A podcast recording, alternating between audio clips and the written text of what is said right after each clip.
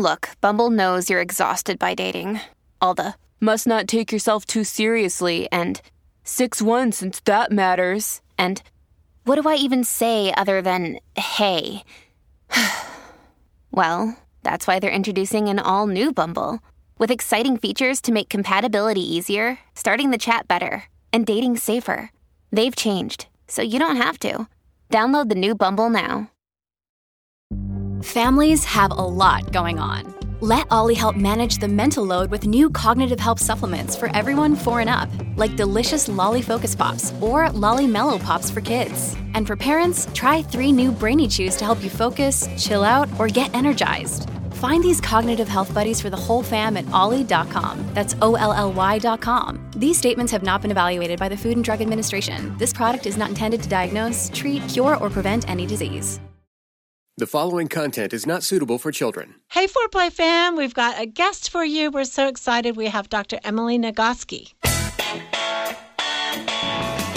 Welcome to Foreplay Radio, Couples and Sex Therapy. I'm Laurie Watson, your sex therapist. And I'm George Faller, your couples therapist. And we are passionate about talking about sex and helping you develop a way to talk to each other. Our mission is to help our audience develop a healthier relationship to sex that integrates the mind, the heart, and the body. Just as we begin, please remember to check out Uberlube. Uberlube.com is where you can get this great lubricant and help support Foreplay Radio. Emily, we're happy to have you. Dr. Emily Nagoski is an award winning author of the New York Times bestseller, Come As You Are. Great title, Emily. The surprising new science that will transform your sex life. The Come As You Are workbook, which is fantastic and the co author with her sister Amelia of Burnout The Secret to Unlocking the Stress Cycle. So you got it going in both places, right? These are the two top things that women are concerned about stress and sex. And she began her work as a sex educator at the University of Delaware, where she volunteered as a peer sex educator while studying psychology with minors in cognitive science and philosophy. Ooh. She went on to earn um, MS in counseling and a PhD in health behavior, both from the Indiana University with clinical and research training at the Kinsey Institute, yay that. Now she combines sex education and stress education to teach women to live with confidence and joy in their bodies. Welcome. Hello. We're connected. We've been having trouble. we did it. Connecting. Which is so apropos, right, for what we're going to talk about. Exactly. The trouble connecting. Everything's a metaphor. Everything. When you're talking about sex, it's hard to miss. Everything is a metaphor. I have listened to your TED Talks, read your book, listened to you and your sister. You guys are fantastic together. Mm-hmm. Oh, thank you. Yes, yes. I, I love it. How is it podcasting with your sister?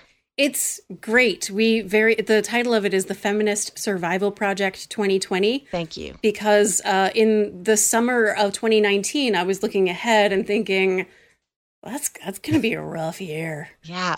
How am I going to get through it? Yeah. And I thought, and I survive, I get a sense of meaning and purpose by feeling like I'm helping people, helping women in particular live with confidence and joy in their bodies. And I was like, I need to have something in place to feel like I'm doing that. So Amelia and I started a podcast, and the whole point of it is just to like give us a sense that we are contributing. And no matter what kind of hellscape the world turns into, we know that we are one little voice helping people access strategies to cope with the stress, the exhaustion, the overwhelm, the really intense. I mean, I, I knew 2020 was going to be bad. I did not I was going to say, how did you know looking forward how bad it was going to be? I didn't know it was going to be this bad. Yeah. very, was- very frank. I did not think the survival would be this literal. yeah. And we are going to have all your links on our website and we'll post them on Facebook and everywhere on social media so that you guys will be able to find Emily and all her resources. And so, what it's like to record with Amelia is it, it saves my life. Oh, that is so sweet. She doesn't live near you. She lives apart oh, away from you. She actually lives only about 40 minutes away. I see. And we used to record in the same room, but then COVID happened, and now we don't. I'm so happy to have you join us because you have such a healthy positive perspective of sex. And that's so much of the mission of our podcast is to really get people to have fun with this topic, to really see how important it is. And most of us grow up in families where we don't talk about it. Right. So that to really challenge people's assumption, I think we're seeing this with so many other areas of our society. We have these systemic ways of believing things that we never even challenge. And unless we're intentional and proactive, then we're just going to get stuck in these same places over and over again. So thank you for joining us on this. Oh, it's literally my favorite thing in the world to talk about sex. We have some things in common. Emily, I want you to talk about some of the things that are in your book. And I think our listeners, they know where their clitoris is, and we hope that their partners do now as well. But could you, I don't know if they know where their brakes and accelerators are. So could you tell us how to find those things and what they are and what we need to know about it? They're in your brain. Good. So, uh, so this it was a transformative thing for me to learn, and as I've been teaching it over the last couple of decades, I've watched it change other people's lives too. And it actually is an incredibly simple idea that once you know it, you're like, of course that's how it works. And it's this the dual control model of sexual response. Dual control model, so how many parts does it have? Just two parts. So the first is the sexual accelerator or gas pedal that knows it notices all the sex related information in the environment, everything that you see, hear, anything you smell, touch, taste or and this is crucial anything you think believe or imagine that that accelerator codes as related to sex. Mm-hmm. when it notices any of those things it sends that turn on signal that a lot of us are familiar with. And it's functioning all the time at a low level we're right. talking about sex right now so it's it's a little bit of yeah. i guess there's some sex related information but at the same time and in parallel if the first part is the gas pedal then the second part's going to be the, the brakes. And the brakes notice all the good reasons not to be turned on right now. Everything that you see, hear, smell, touch, taste, think, believe, or imagine that your brain codes as a potential threat. And it sends a turn off signal. So mm. your level of arousal at any given moment is this balance of how many ons are turned on and how many offs are turned off. When you want to increase arousal, yes, you activate the accelerator, you add stimulation to the gas pedal, but more importantly, you want to get rid of the stuff that's hitting the brakes. And when people are struggling, it's very rarely because there's not enough stimulation to the gas pedal. It's much more likely that there's too much stimulation to that brake. Mm-hmm. I would totally agree with you for women that the brakes are really heavy on us. I, I love your quiz. It's a really short quiz that you can find in Emily's book, Come As You Are. And I took it. It was very interesting. It talked about the, you know, what my brakes and accelerators were. And then it kind of rates you in terms of how you rank with other women, which was so interesting. In the Come As You Are workbook, I used items on a survey that are more gender neutral. Mm-hmm. So, if, for example, you're a person who does not have a menstrual cycle, you'll find the Come As You Are workbook version of it more applicable. I did that by request from therapists who were like, Can you get one that works for men? Yeah, my husband took took the one in your book, and he was like, oh, "I don't know about this." So yeah, I'm really so glad to know purpose. that. Okay, perfect. We will buy your workbook too. And there's actually a revised, updated edition of "Come as You Are" coming out next year.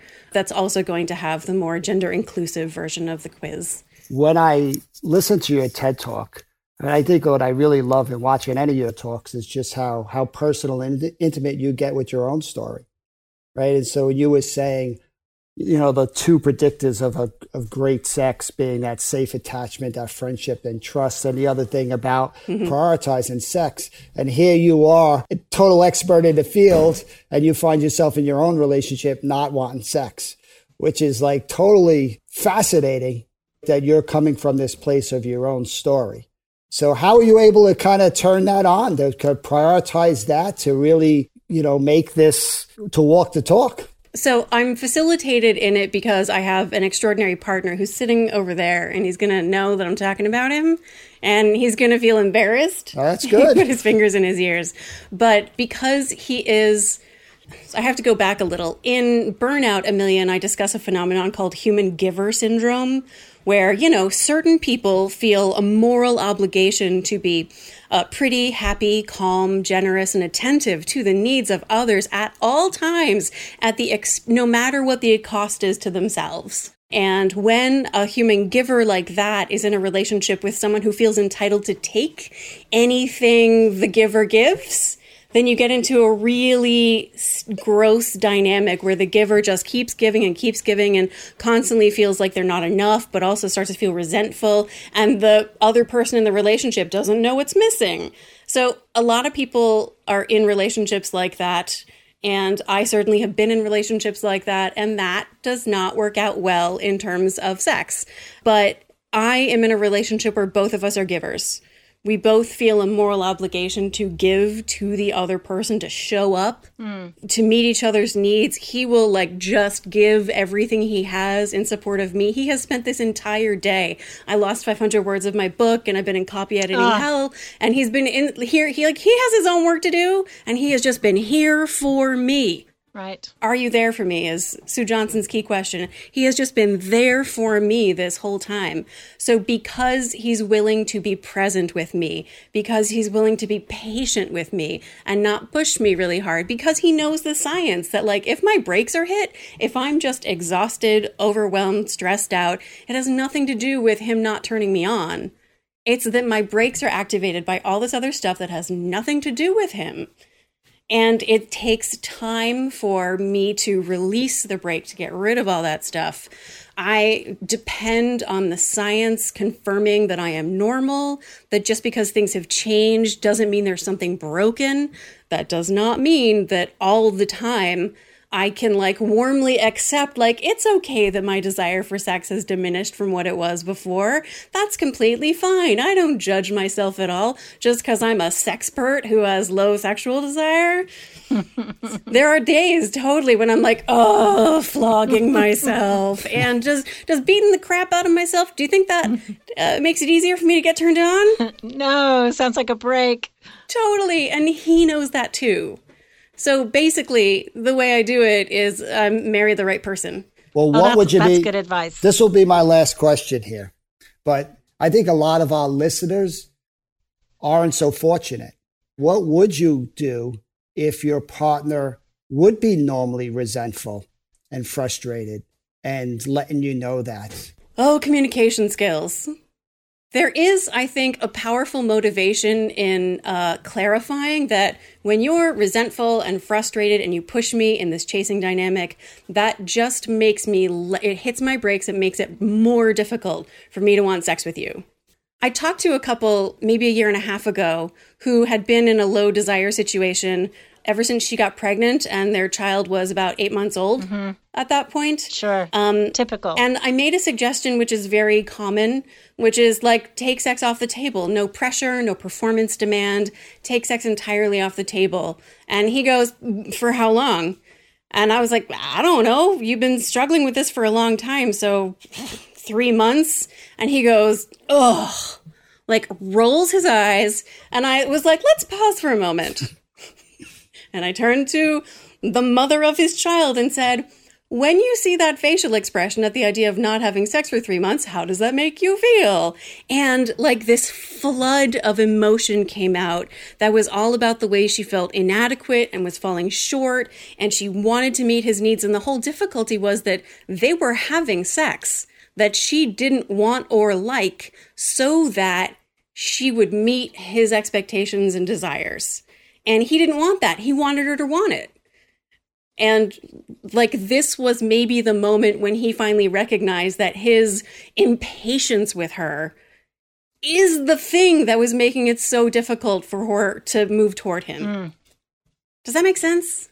It makes perfect sense. So your theory of change would be him understanding his impatience and how it plays out would be enough for him to be able to kind of yeah. turn off all this muscle memory of, of, of pushing. When there's a higher desire partner i ask them the question what is it that you want when you want sex? Because it's not just an orgasm you can have an orgasm by yourself. Mm. so what is it that you want? And in this one person's case, the answer was really clearly, I want to be wanted. And uh, he managed to get to a place where he's like, it's difficult for my partner to want me when I am judging her for not wanting me. Mm-hmm.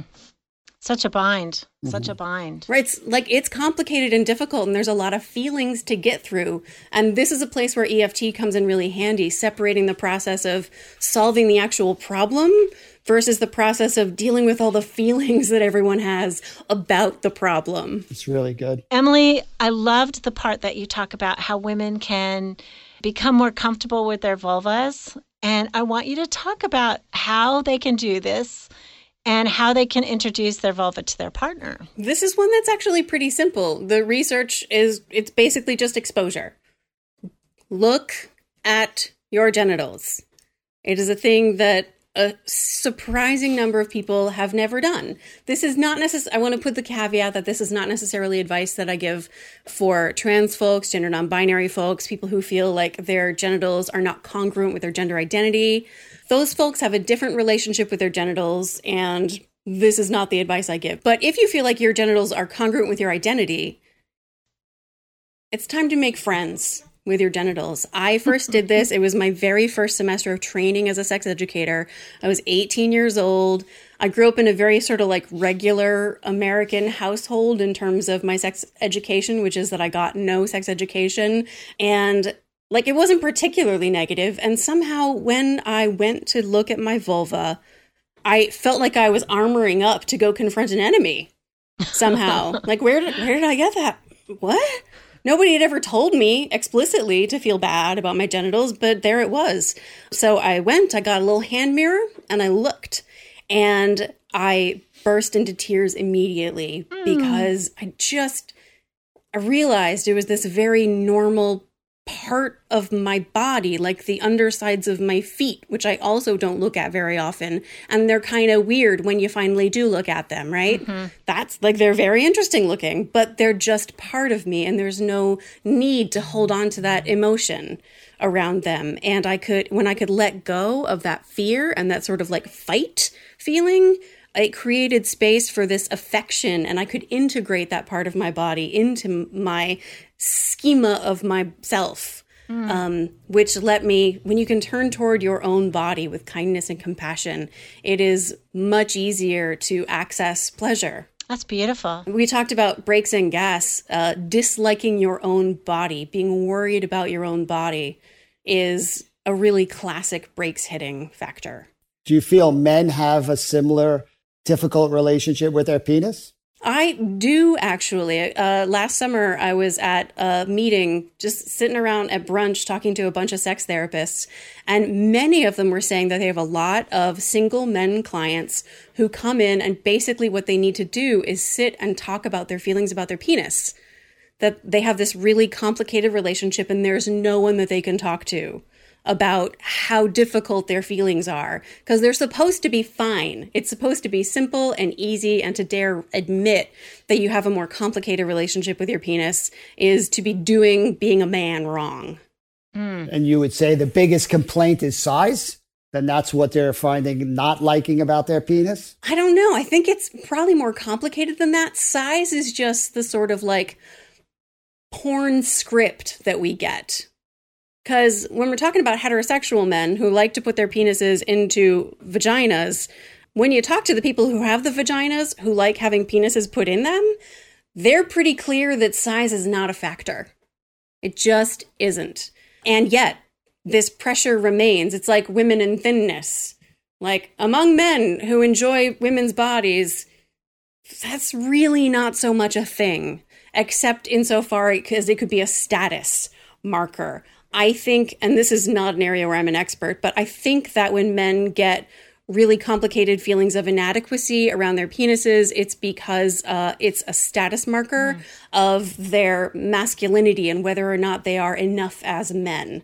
It's not about the shape and size per se, it's about what it means and whether or not they are good enough. Right, which adds that layer of complication. If if I have premature ejaculation mm-hmm. or I can't maintain an arousal, now all of a sudden it, I start developing a different relationship with yeah. my penis. And I this when I say these things out loud, I feel a little silly, but everybody who feels congruent with their genitals, if they can take a moment to practice turning toward their genitals with kindness and compassion, like they're a part of their body that has just suffered a lot of criticism and shame and grief and disconnect and freeze, total shutdown. Like mm-hmm. turn toward it now with kindness and compassion, like your genitals were a child that had experienced all those things, been told all their lives that they are inadequate, that they are ugly, that they are shameful and dirty and smelly and bad and wrong and broken.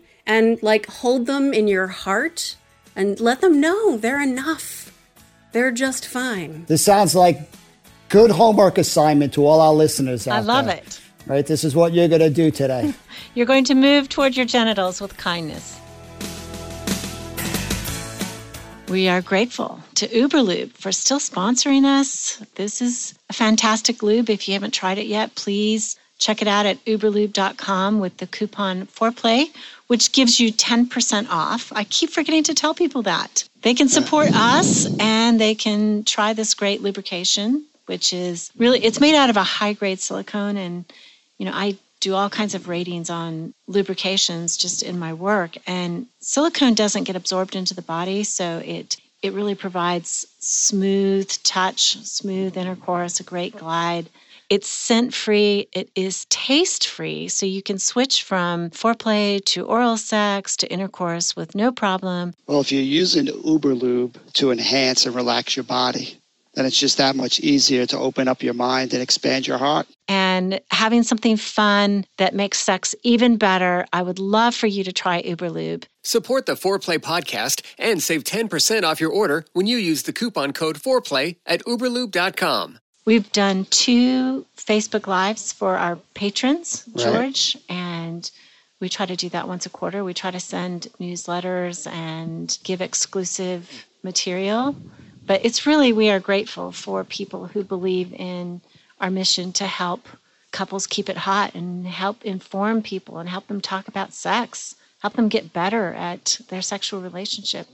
Right. And partnering with us is, it's really an honor to know people are joining us on this mission, that this is a, an effort to produce and for the listeners to put aside time and, and we hope that's valuable. But when, when we join forces it's just a lot easier to get that message out there. So we so appreciate the support both financial and just to make those ratings and to spread the word because mm-hmm. our world really needs it. It does and we get so many letters from people not just patrons that are grateful for what we're doing and say it's changing their lives and so if you want to help us change the world, we would appreciate that support. And certainly this is something that our hearts are in and we've given a lot to, and you can join with us.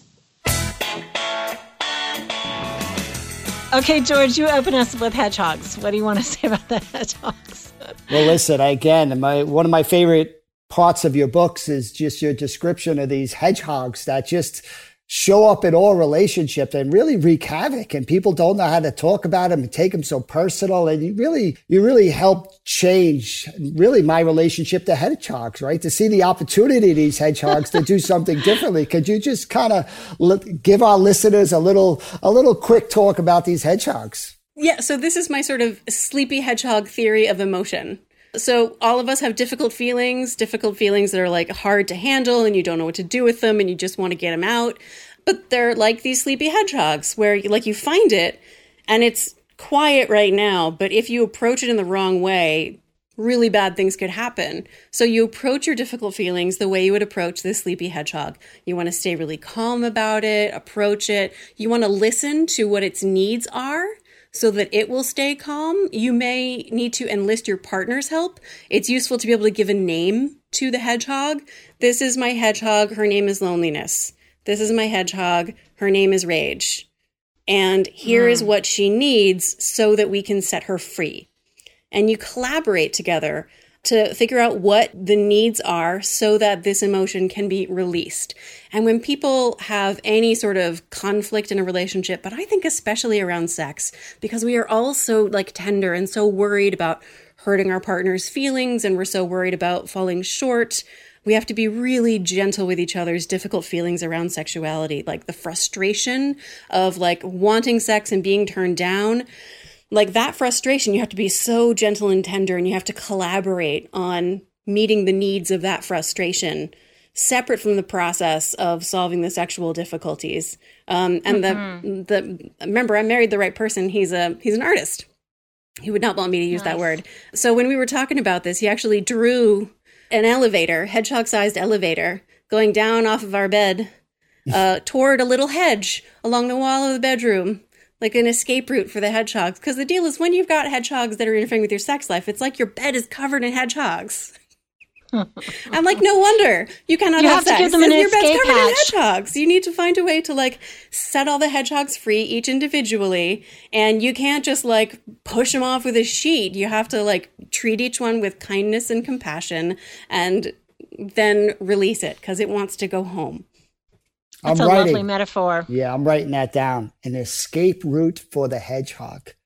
What a different way. Instead of fighting it and scaring it and battling it and it just doesn't leave to actually give it an escape route. Listen to the wisdom of what it has to share and be compassionate with it. Awesome image. It is easier said than done right? Well it's nice to have a clear target right on what gives us the best chance of success and why some things don't work but yes we all fall short of that i love the gentleness and essentially it's it's a visualization of a mindfulness, right? Mm-hmm. A way we can think about things and, and not be so judgmental, but be kind and compassionate toward our difficulties and our partner's difficulties. And we find it so much easier to be kind toward others than we do toward ourselves. So I find the image of the hedgehog sort of externalizes the emotion. And so mm-hmm. you can be mm-hmm. kind, even though it's your emotion and it's inside your body, it's externalized because you have this sort of imaginary object. And the brain research actually shows us that people have an easier time being kind toward like a characterized emotion inside mm-hmm. themselves than just turning toward their own selves with straightforward self compassion. Mm. If you struggle with self compassion, try doing it this other way of creating a metaphor or persona or an image for that emotion to create a little distance between mm-hmm. you and that thing inside you. Right, and activate that part of us that wants to take care of of others, exactly of others, but we turn it toward ourselves. That's beautiful. Thank mm-hmm. you.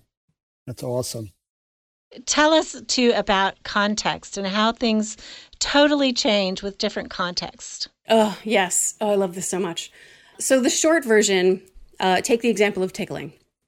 I know uh, tickling uh, is not a yes, no tickling. No, yeah, some people don't love it under any circumstances, but if you're like really turned on and you have a great connection with your partner, super duper trusting, you're feeling really playful, there might be a time when your partner could tickle you and it would lead to other things and feel good. But if that same partner tried to tickle you when you are pissed off at them and in the middle of a fight, you could deck him. You, you want to punch him in the face a little bit, maybe it's the same sensation, right? It's even the same partner. The difference is in the context. When your brain is in a stressed out, unsafe state, 90% of your nucleus accumbens shell becomes committed to avoidance motivation, moving mm-hmm. away from any stimulus, even a stimulus that in a different context, it would have interpreted as a sensation to move toward with curiosity. Mm. This also is the explanation of why spanking can feel good. Mm-hmm. Like if you're in a really turned on, trusting state like that and your partner swats your butt, that can feel good in the right context with full permission and usually expecting it. Um, but if you're in the middle of, if you're trying to get out the door, but you're changing the baby's diaper and you are wrist deep in poop and your partner swats your ass, not so much.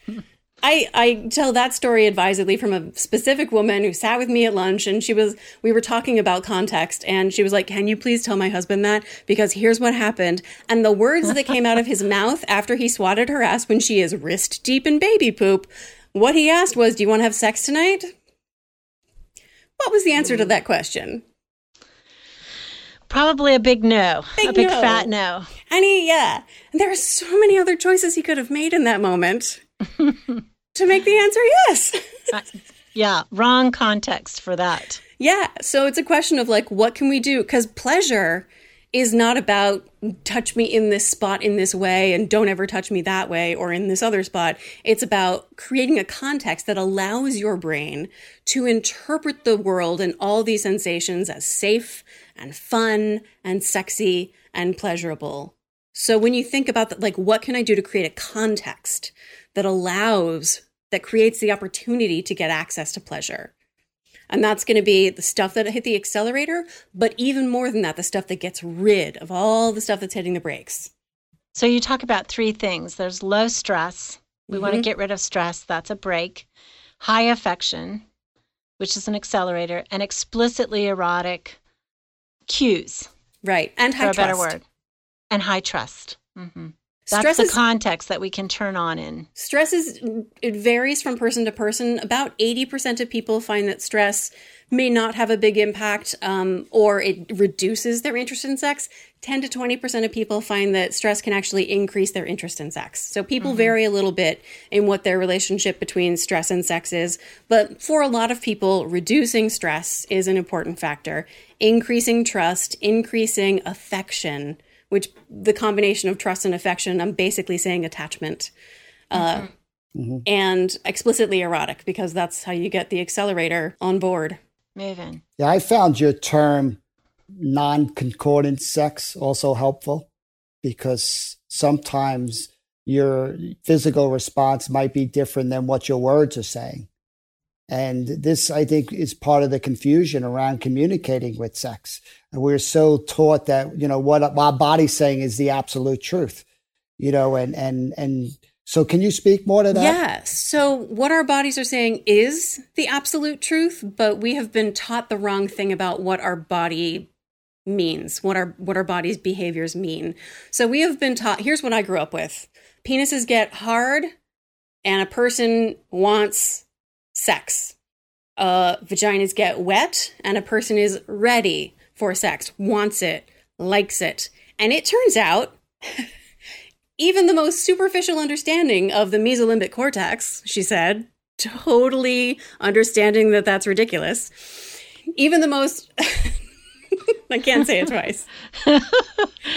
when Part of the brain. When you look at the structure of our emotional brain, it's got three intertwined but separable parts. The part that is pleasure, right? So this, is the hedonic hotspots, opioids. This is uh, the fireworks that goes off when you put sugar on the tip of your tongue. It just goes, oh, yes. And in the right context, sexual touch, pleasure, right? And then there's desire or wanting. This is dopamine mediated. It's not just in tiny little hot spots, it's spread all throughout the brain. And it's the one that motivates you to pursue something. Now, yeah, there's a relationship between pleasure and desire. We tend to want more of things we like, very generally speaking. But there's a big difference between sitting and eating ice cream and just enjoying the hell out of how delicious this mouthful of ice cream is versus, for example, my niece, when she was little, used to follow my brother around and go, Dad, what's in the freezer? Hey, what's in the freezer? Do you know what's in the freezer? What's in the freezer? June, you know what's in the freezer. Is it ice cream? that's wanting, that's desire, that's pursuit.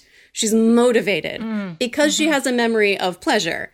So they're related, yeah, but they are separable. And then there's this third system, which is basically the Pavlov's dog system. We all have heard of Pavlov, probably. He trained dogs to salivate in response to a bell. Anybody could do it. You just give a dog food, the dog salivates automatically, and then you ring a bell. Food, salivate, bell, food, salivate, bell, until eventually you can just ring the bell and the dog salivates because the dog's brain has learned that the bell predicts food. A food related stimulus has happened. Uh, but does that salivation in response to a bell mean that the dog finds the sound of the bell delicious? Does he like the bell? Does the does it mean that the dog wants to eat the bell? No, it's just a food related stimulus. It turns out our genital blood flow is a lot like that. It's this other system that's related to the liking and the wanting, but is separable in the same way pleasure and desire are separable. Mm. So it turns out, in particular, heterosexual women's genitals will respond to kind of anything that even gestures in the direction of being sex related, whether they are interested in it, like actually pursuing anything in terms of desire, or even in terms of pleasure. Your genitals can respond. That does not mean you're experiencing pleasure, it means something sex related is happening. Does that make sense? That totally makes sense. We and can I got feel taught my whole life that my genital response meant that I wanted or liked something. So when I'm in my early 20s, I'm working as a sexual violence response crisis responder, you know, like on a hotline. And there were times when I would listen to stories of terrible things that had happened to people and I would notice my genitals respond.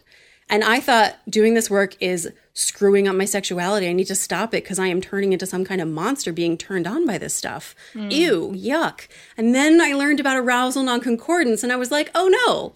We just live in a sufficiently screwed up world that some of the things that are sex related are also terrible, are totally unwanted and unliked.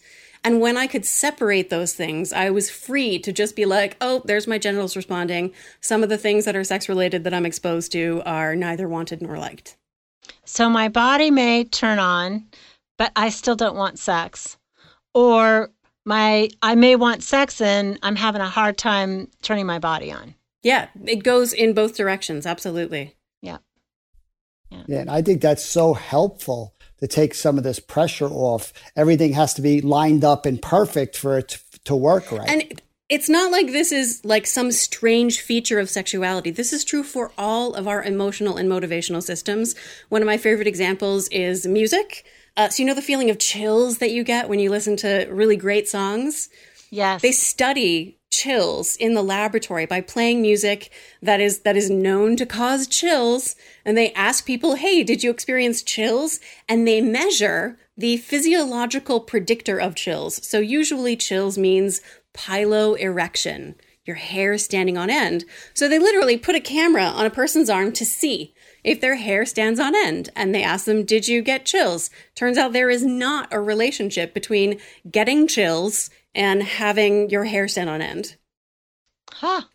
Wow. And if you're Celine Dion singing My Heart Will Go On, which is one of the songs known to cause chills, which do you want? Do you want people to walk out of your concert going, that was fine, but their hair stood up? Or do you want them walking out of the concert going, oh, I had chills, and their hair stayed totally flat? Which matters right. to you, right? The feeling, the subjective feeling, absolutely. So, thank you, Emily, for all that you've given us today. I mean, these are important concepts. I, I love what you've said about our brakes and accelerators and how we can get comfortable with our vulva and context and non-concordance. That understanding, I think, will be really helpful to people. And I just appreciate your time today and being with us on Foreplay Radio. And you can find Emily on TED Talks, her books, Come As You Are the workbook, Come As You Are workbook, and Burnout, The Secret to Unlocking the Stress Cycle. And we can find you on your podcast, which is The Feminist Survival Project 2020. Thanks for listening. Keep it hot. And P.S., please tune in to our Patreon page so that you can catch the next exclusive episode and our next Facebook Live. We appreciate you joining us to spread this really important message. Call in your questions to the Foreplay question voicemail. Dial 833 My Foreplay. That's 833 the number 4 play. And we'll use the questions for our mailbag episodes. All content is for entertainment purposes only and should not be considered as a substitute for therapy by a licensed clinician or as medical advice from a doctor. Seeking the truth never gets old. Introducing June's Journey, the free to play mobile game that will immerse you in a thrilling murder mystery. Join June Parker as she uncovers hidden objects and clues to solve her sister's death in a beautifully illustrated world set in the roaring 20s. With new chapters added every week, the excitement never ends. Download June's Journey now on your Android or iOS device or play on PC through Facebook Games.